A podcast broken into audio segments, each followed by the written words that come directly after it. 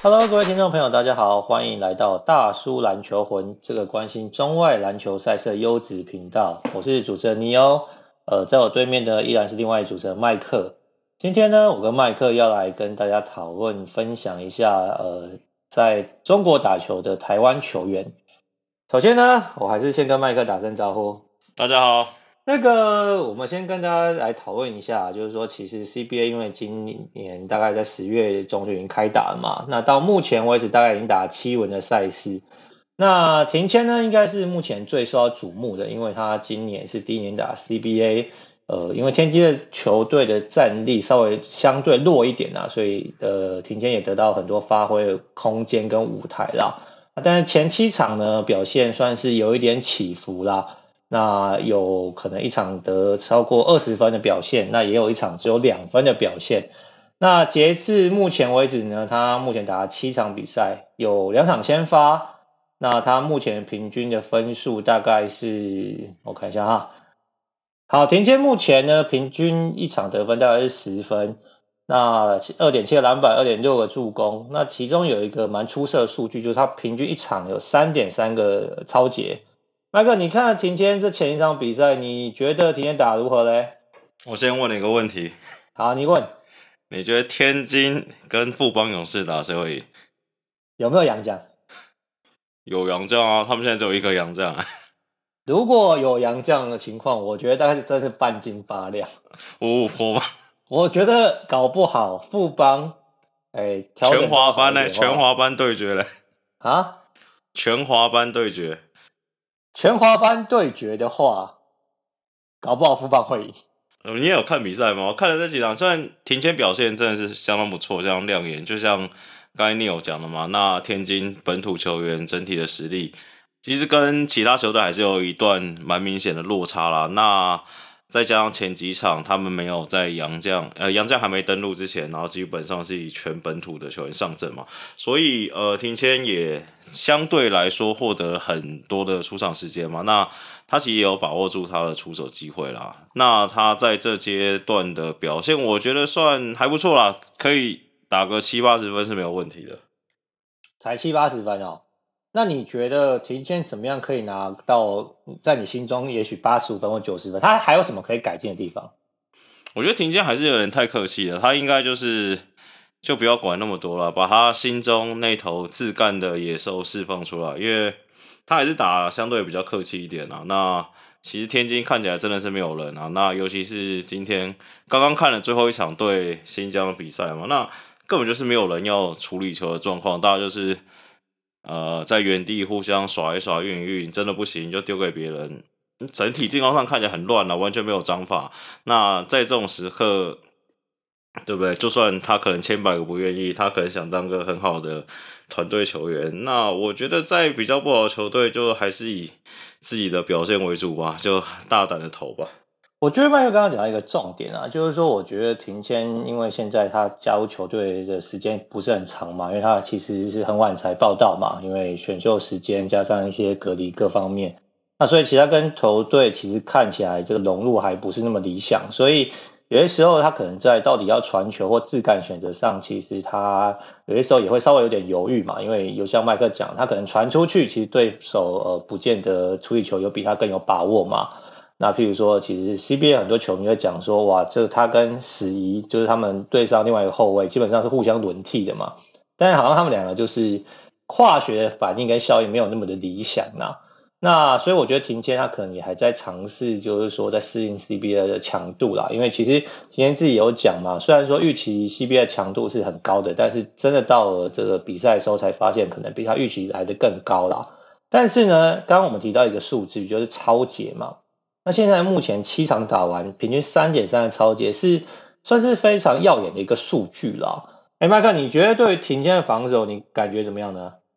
我觉得这几场看下来，其实他的防守就是他的判断上是没有问题的，就除了一些抄截的判断，他在一些防守站位上的观念确实也都还不错。跟跟大陆的本土球员比的话，那他的三点三抄截真的算算弹丢了，就是。对不对？大家都说他是智慧型的防守球员嘛，那知道他会抄，就不知道那么不知道他那么能抄了。那我觉得当然是跟他防守观念有关系。第二个有关系的事情是，因为现在其实大部分球队的这个小老外都还没归队嘛。那球基本上都是在各队的本土球员，他们，但是他们其实处理球真的很不成熟了。我是觉得他的超级会慢慢的往下掉啊，因为基本上小老外来的时候，球都在他们手上，他可能也不传球，直接自干了。对，那但是我觉得他展现出了防守判断也是不错，但是相对来说，其实还是可以看到他还是有些时候看起来是有点被对方挑着在打了。那。不一定每次都会成功，但是其实漏人或是被直接突破，或是被直接碾进去的几率还是蛮高。但这里也没办法嘛，他也才二十岁、二十一岁，相对来说比较年轻，就是他要缴的学费啊。对，我觉得麦克刚刚讲的，其实就是我们之前其实私底下讨论很大的重点嘛。因为庭谦今年是刚满二十一岁嘛，因为他十月三十一号呃生日嘛，才刚过。所以他其实说真的，其实在经验上当然还是比较缺乏，毕竟是今年第一年打这个职业联赛嘛。所以其实你看他防守，有的时候他的防守意识是没什么问题的，但是个人去追防，常常也是防守对方小老外的状况。但是可以比较明显看到这个缺点，就是说，譬如说当对手在打这个挡拆的时候。那他到底是要跟出去，还是要走 under 的时候？其实有些时候，也许他跟他自己对手呃队友的大个子的这个默契也没有那么理想，所以有些时候可能两个人都会跟呃就是防守到同一个人嘛，造成对方就很容易出现这个空档。其实你看，你看上一场他们对广州就对到阿俊对陈怡俊他们那时候，你看他们两个的身体差多少？基本上，我们先排除，对不对？陈英俊跟庭谦交情不好这件事情，其实他们私交还不错。但是你可以很明显看到是，是不管在走刚刚 Neil 讲的挡拆，还是还是英俊在过半场前给庭前压迫，其实其实不止学长的牌子啊，其实连这个学长英俊的身体也给了庭前很大的压力。对啊，所以我觉得这个真的是这个就庭前接下来需要努力的课题啊。当然，这个也不是一天可以速成的啦，因为其实就是不管是经验啊，不管是你的肌肉的这个养成啊，或者说对于这个球的判断，或者说对于对方球员的走向各方面，我觉得需要给庭谦一点这个时间的。那另外有一件事情，我觉得是蛮有趣的嘛，其实。庭谦目前七场比赛，目前为止啦，截至目前为止还没有出现一个扣篮嘛。那这个你知道，庭谦以前是很爱扣篮的嘛，不管他是在台湾或在美国的时候，对不对？甚至有时候我们还开玩笑说的扣篮哥嘛。原来不管在高中或者是这这在 N C W 一年级的时候，很爱扣篮嘛。那现在看起来就是说，当然可能没有机会那么好，甚至有办法切进去直接扣篮，或是快攻的时候，其实对方其实还是在跟防啊，或是追防，还是给他蛮大的压力的。那我其实是蛮希望可以蛮期待有一天可以看到庭谦可以就是放开打，那可能放开打的时候，哎，如果有扣篮，好像感觉就是他可以完全释放开这种感觉的时候，我觉得可能庭谦的表现会更加的果决一点啊。那麦克，下一个问题我要问你的问题是这样啊，就是说庭谦呢以前大部分都是打大概二号位嘛，虽然说有的时候我们说他是双能位，对不对？一二号都打，但是比较多时间他打的打法很偏向二号嘛。但是呢，天津因为其实说真的，就是他一号球员的选择也很匮乏啦，所以呢，他这几场基本上让庭谦去打一号。那你看他这几场表现，你觉得他在一号位的发展的状况如何呢？我觉得其实看他打真的很痛苦，就是我不是说他打得很烂的意思哦，我是觉得他这样打一号，他会自己越打越痛苦，可能越来越没有信心，因为其实你看。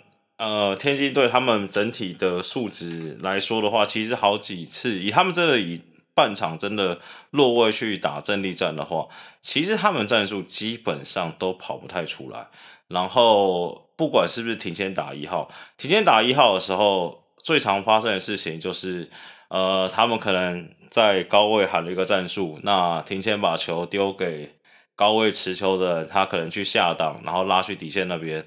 然后可能在这短短的五秒过程中，球队就失误了嘛，或者是球根本也不会回过去到他手上，或者是就仓促就投掉了。那在球队执行力这么低的情况之下，有时候他打二号的时候，可能他已经 flop floppy 出去，底线有空档了。那在高位拿球的人，不管是有没有看到，或者是有没有传球能力，球都不会到他手上嘛。所以他们这球队半场直线进攻会遇到很大的困难啊。那庭谦要真的去打一号的话，其实他真的应该要去看看他的偶像，现在的偶像那个 CJ McCollum 的打法，就是他就是忘记那些战术，放开来打。就是什么战术都是摸摸头，叫一个大哥上来 pick and roll 就开始打了，这样对他来说可能会比较，不然他打后卫，他们球队进攻的成功率会，我觉得会相对影响到他自己的信心跟他自己的表现。好，所以麦克，你的意思是说，其实你觉得以庭谦目前的状况跟天津的这个状况？呃，比较理想的状况，其实他可能是打二号位，或者是说可能不管是一二号兼打的时候，就是基本上他还是需要有更多点的球权，或者是说可能出手更加果决，而不是呃传球优先于这个投篮。对，他就是应该要打的，像是不管是马卡伦或者像利勒这种，就是他不是一个真的纯的组织后卫嘛，他应该是要利用他的破坏能力跟他的进攻能力。那其实相对来说，天津这边其实只有。呃，庭前是真的有比较好处理球的能力，所以他应该要多打一些机遇战，或多打一些 pick and roll。他在用他的进攻能力之余，再去帮队友创造空档嘛。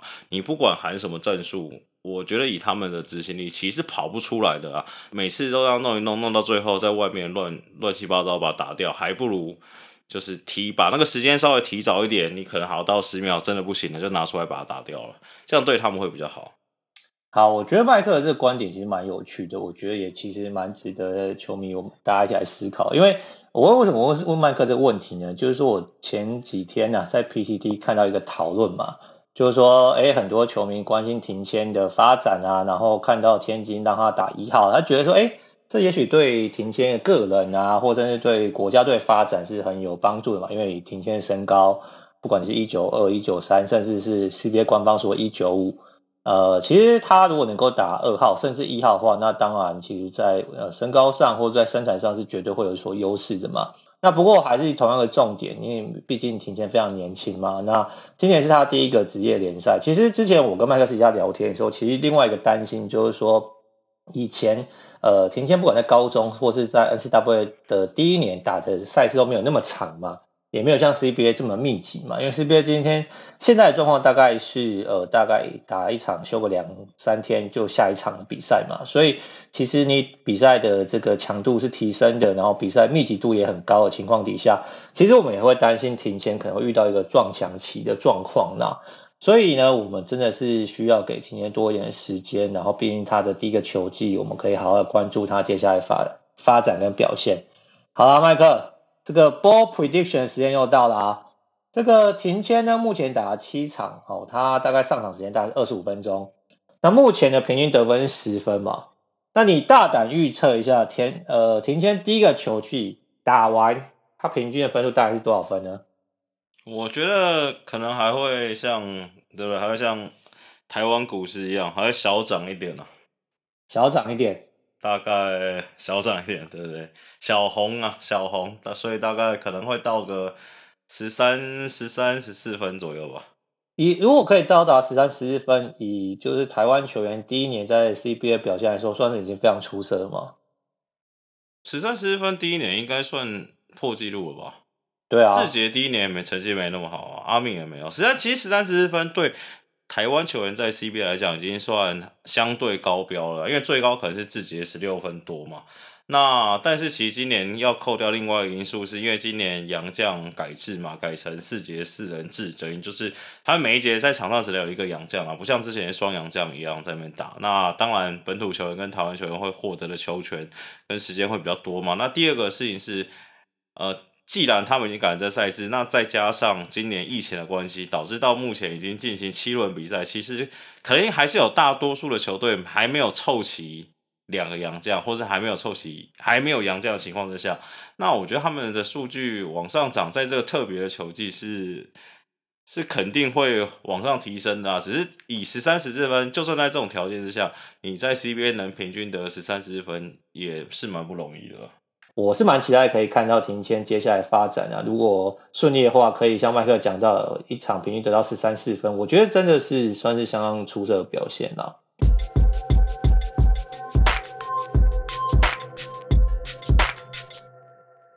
好，那谈完庭谦，那我们来谈一个刚刚麦克讲的，就是说上一轮跟这个庭谦对战的这个英俊嘛。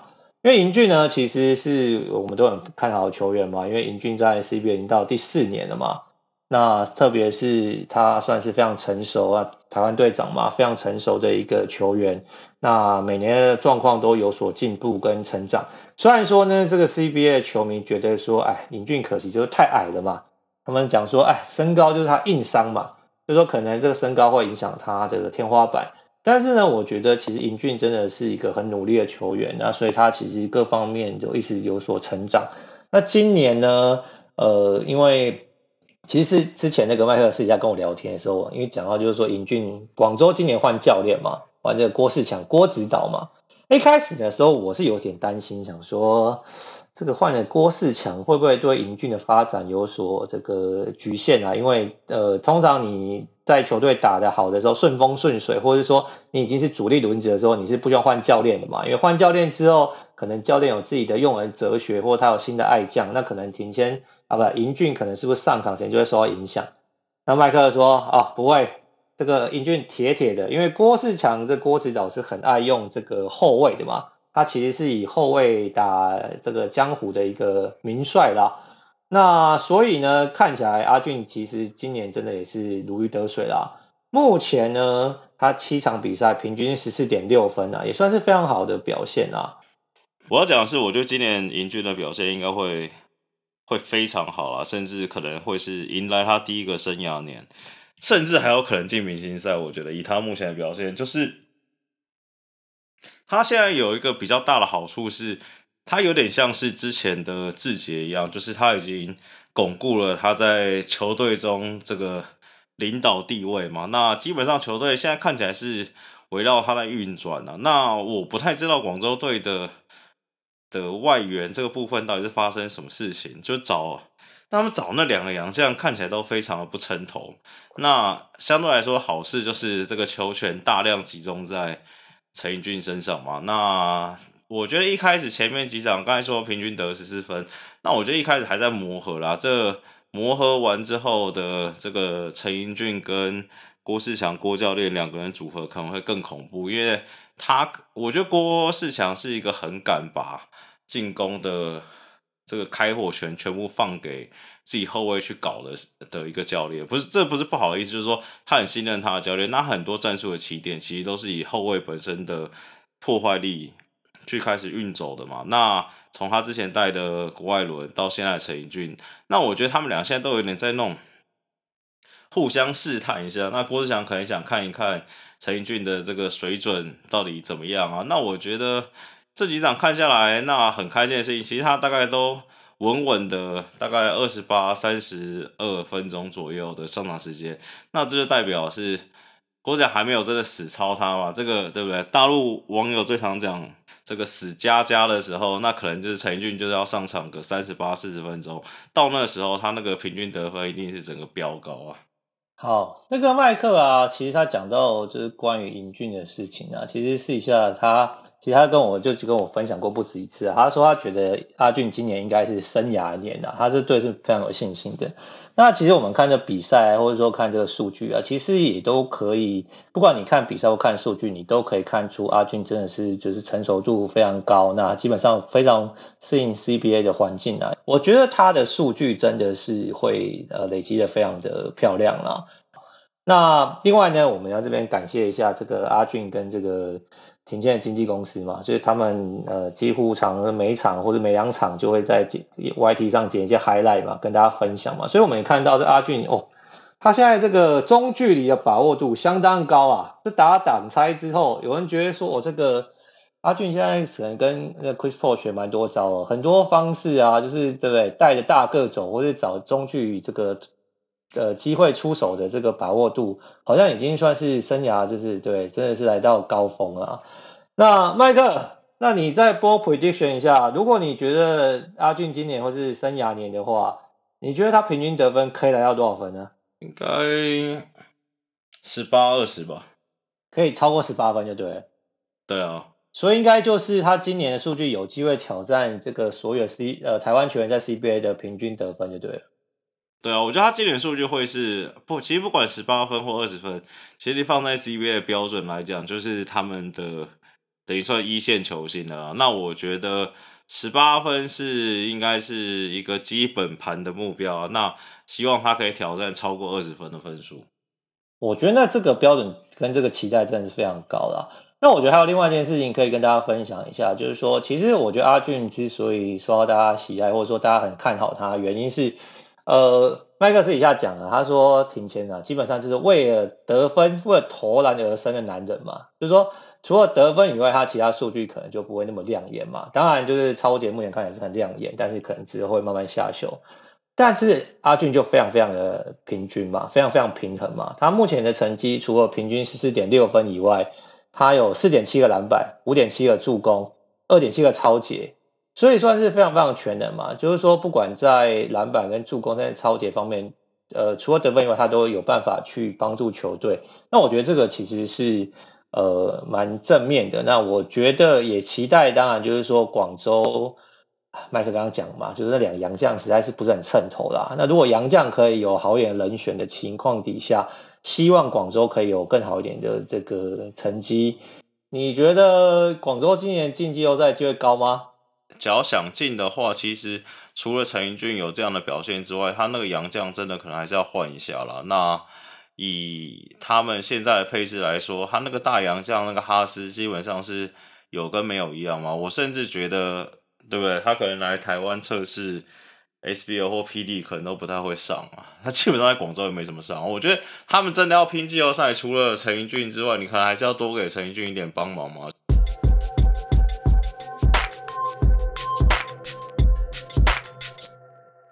好，那个谈完这个英俊跟挺谦之之后呢，我们来谈一下，就是可能这个赛季比较挣扎的仪翔啦。那仪翔呢，今年呢，就是等于是根据之前我们跟麦克讨论嘛，就是说其实仪翔今年算是接下来就是会长这三年就会待在北京的啦，因为他等于算是买断嘛，买断之后重新换一个合约嘛，所以他接下来三年基本上就留在北京。那宜翔呢，今年算是打相对比较挣扎，就是说他虽然上场的时间是蛮多的，呃，平均场大概是二十八点，大概一二十八分钟多一点，但是呢，目前为止他平均场只有四分嘛，然后他命中率大概只有两成，甚至三分球命中率就只有七趴左右啦。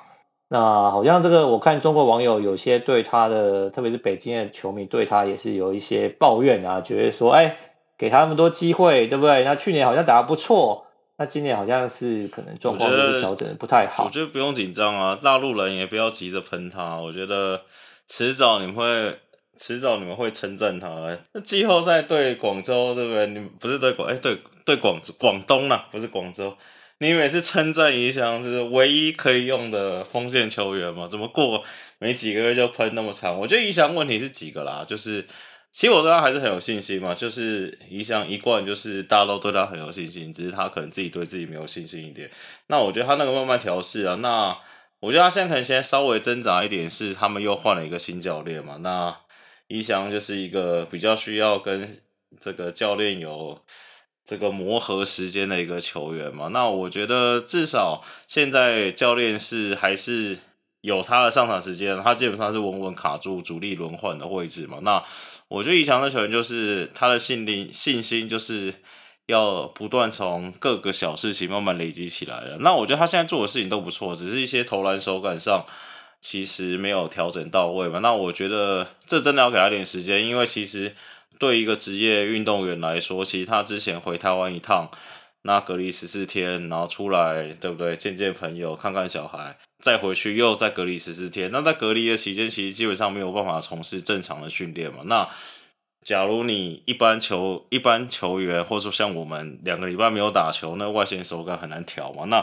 更何况是职业运动员，那你不要说仪翔，其实你看 NBA 复赛的时候，前几场前几轮比赛，其实大家投篮手感都不是很好了。那我觉得基本上投篮，其实仪翔是有下过很多功夫去苦练的啦。那我相信是。再给他一段时间，我就不用到不会太久吧，可能在两三场比赛，就是对不对？台湾你们最期待的宝岛勒布朗就会重磅回归了。那其实他去年在北京的时候，他命三分球命中率是有四成嘛。那在前一年在新疆其实也有四成一啦，所以其实从新疆开始，宜翔在三分命中率的把握度其实是蛮理想的。特别是去年啊，他在北京除了这个三分球命中有四成以外，他罚球命中有九成四啊。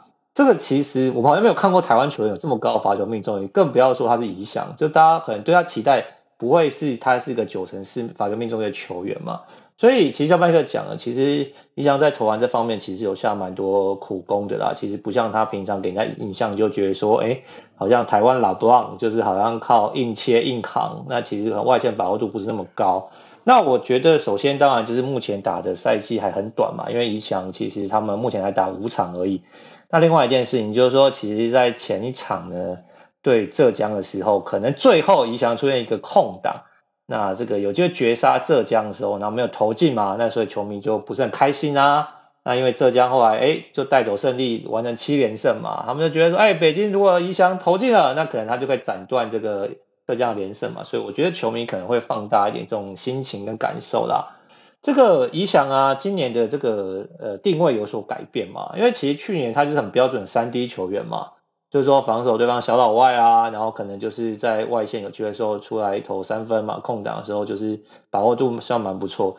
但他今年呢、因为就是北京也缺这个一号控球嘛，所以就是把他拉去呢，可能当做一个控球前锋，或者一个就是带球呃过半场组织这个角色啊。那你觉得这个是不是会影响这个宜翔的表现是一个重要原因呢？那我觉得他今年北京要求他去做这些事情，我觉得对他来说是一件蛮好的事情嘛。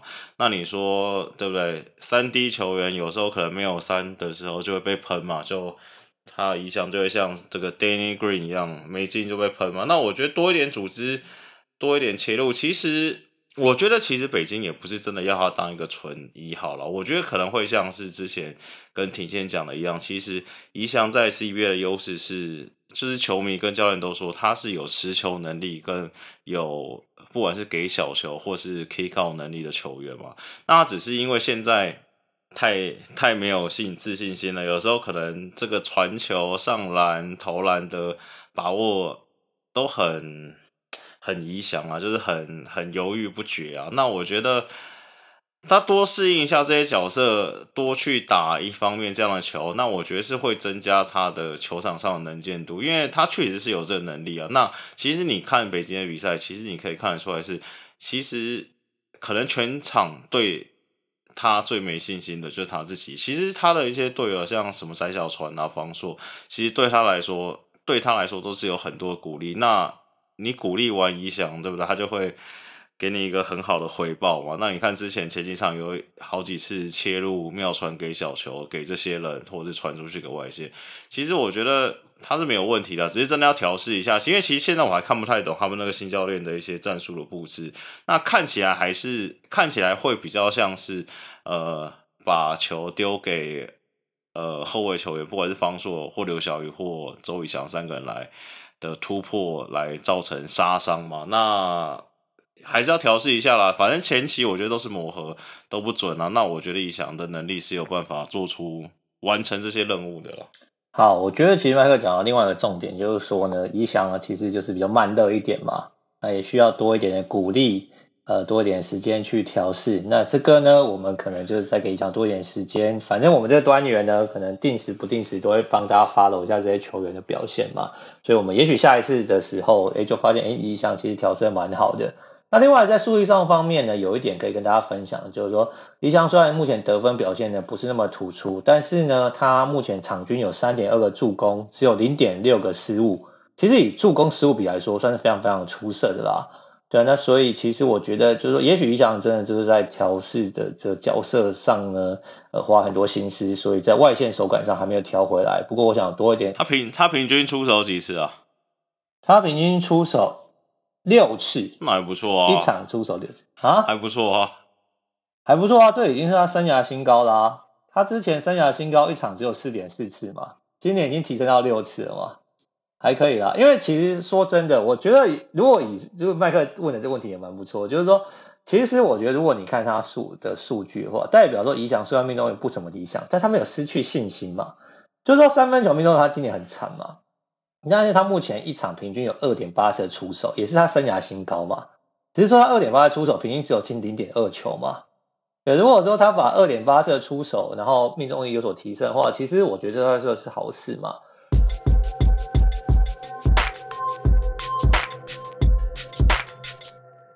那谈完宜翔呢，下一个我们要谈的就是永胜啊，麦克，我先问你一个问题，我知道这个问题不是很好回答啦。那因为永胜呢，目前算是打非常的挣扎。如果你是永胜的经纪人啊，你会不会考虑跟永胜讨论说，哎，要不要考虑打一下霹雳毕竟霹雳可能最近好像看起来蛮热的，然后哎，好像可能也有蛮多发挥的舞台。那甚至说，可能他在台湾可能有可以有机会成为一个明星球员，你觉得这个会是个选项吗？还是说你觉得目前为止还时间还没有到，还是在新疆再磨练磨练个几年呢？领领航员需要你啊！领航员是？对啊，没有啦。我觉得永胜是这样子啊，就是其实他有点尴尬，说实在话。那那譬如这样讲哈，假如永胜去到。天津好了，可能状况就不会是这样子了。那我觉得去什么球队都是一个球员的运气啦，跟命啦。那我觉得说实在话，你说勇士有没有球技，确实是有。那但是他到新疆这种所谓的季后赛或是冠军球队的球员阵容里面比起来，其实相对来说上场的空间就比较小嘛。那他这球员就很尴尬，你看他又不是像是真的很年轻，你说像是他们假如是本土球员培养出来，你拉上大队可能十八十九岁，那发现你没什么出场机会，把你丢去呃他们的发展联盟，我不知道叫什么名字，反正不管就叫发展联盟，去小联盟打一打也还可以。但是永胜其实也对不对？二十三、二十四岁了，那我觉得他的位置很尴尬啦，又在一个很尴尬的球队。那以前几场看起来，确实是有一场没一场在打啦。那其实我觉得对他来说蛮伤的啦。那因为我觉得年轻球员需要的是需要的不是钱，而是出场时间。因为你没有出场时间，你本身的球技不会进步嘛。那其实进步才是对年轻球员最大的投资啊。那我觉得可以想一想啦。我不知道他心里怎么这样念头了。那。我觉得或许也是一个选项，因为他其实另外更没有压力的事情是，他现在还是领新秀合约的钱嘛。虽然我们不知道是多少钱，但是我相信是不会很多啦。那可能跟霹雳可以提供的钱也差不了太多的话，那他真的可以想一想。好啦，我觉得我先跟大家分享一下勇士目前的数据啊，然后我们再讨论说为什么我跟麦克有这样的讨论。呃，五场比赛其实上场时间并不多，那其中有两场呢，他是没有出手，也没有得分的。那有两场好一点，他大概上场十分钟、十一分钟，那这两场大概得到七分跟六分，所以他目前呢，上场五场里面平均得分是三分啊。那上场时间真的是很有限，其实是并不到十分钟的，所以。我跟麦克在讨论的时候，我就会觉得说，其实永生的球，其实我们当然不管是球迷，或者是说台湾的一些媒体，其实是很期待也认可的嘛。但是如果说他其实待在这个，因为新疆是一个呃季后赛球队嘛，甚至要冲击冠军的球队嘛，那其实真的上场时间是真的会很有限。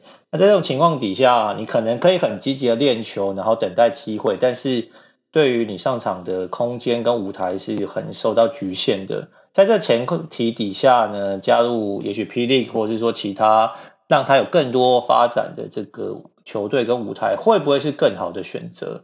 所以我们跟麦克有这样的讨论。当然，我们不是说哎鼓励他回来，但是如果他可以回来的话，也许对 P League 来说也是一个蛮大的加分嘛。因为他现在回来只能加入 P League 嘛，不能加入 SBL 嘛。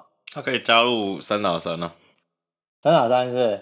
三打三，他还可以加入 PD，跟石伯恩一样两边打。哎、这个钱搞不好比他在新疆那领还多。搞不好比较多啊，对啊。因为我觉得钱对他来说，以以我对他的认识啦，我觉得钱不会是他最大的考量啊。就是其实我觉得他还是蛮想证明他自己是是可以在 CBA 打球的的料啦，或者是的球员。那我觉得就像我讲的嘛，他可能。时间点或是球队就不是太适合。那其实换个角度想啊，其实台湾除了啊周瑜翔、陈盈俊跟庭谦。我看这样讲不知道能不能播哎。好，没关系，先讲好了。台湾除了周瑜翔、田俊跟哎、欸、没有周瑜翔，其实只有陈英俊、龙茂跟庭谦这三个算是没有 SBL 或台湾的资历，直接去打 CBA。其实连周仪翔也是在台湾过个水，对不对？洗了无数荣耀，再跟着志杰、萧定、田垒他们这些脚步去 CBA 的嘛。那我相信，可能吴永胜心中有个坎过不去嘛，就觉得他对不对？也是旅美帮的一员，然后凭什么好干？好像越讲越不能播了，不要不要讲了。干，你这断在这里，我很难接。好了，我帮你圆一下啦。我觉得。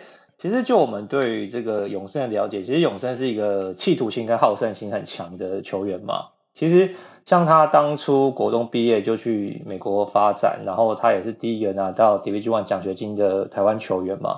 所以其实他一路上都在克服一些逆境，然后想要证明自己。所以可能就像麦克讲的，就是他可能在现在这个阶段，虽然说还是上场时间很有限，但他还是希望他可以证明他自己。啊，特别我相信他看了庭谦有这么好的表现，他一定会希望证明说他跟庭谦的实力没有那么大的差距，他可以打出跟像庭谦 like 的成绩啦。那当然可能没有像庭谦那么出色，但其实不会差到那么多。所以当然我们也希望庭呃永胜跟庭谦这两队这个好朋友啦，我们知道他们私交很好，就是私底下呃都不管在私底下或者场上都会有很好的表现。好，那填完的目前四位球员呢，这个因为时间的关系啊，剩下这个刘铮啊、龙茂啊跟这个韦翰啊，我讲我们就下一集再慢慢跟麦克来好好讨论一下。好了，那就在这边跟大家说再见啦，我们下一期再见，好，拜拜。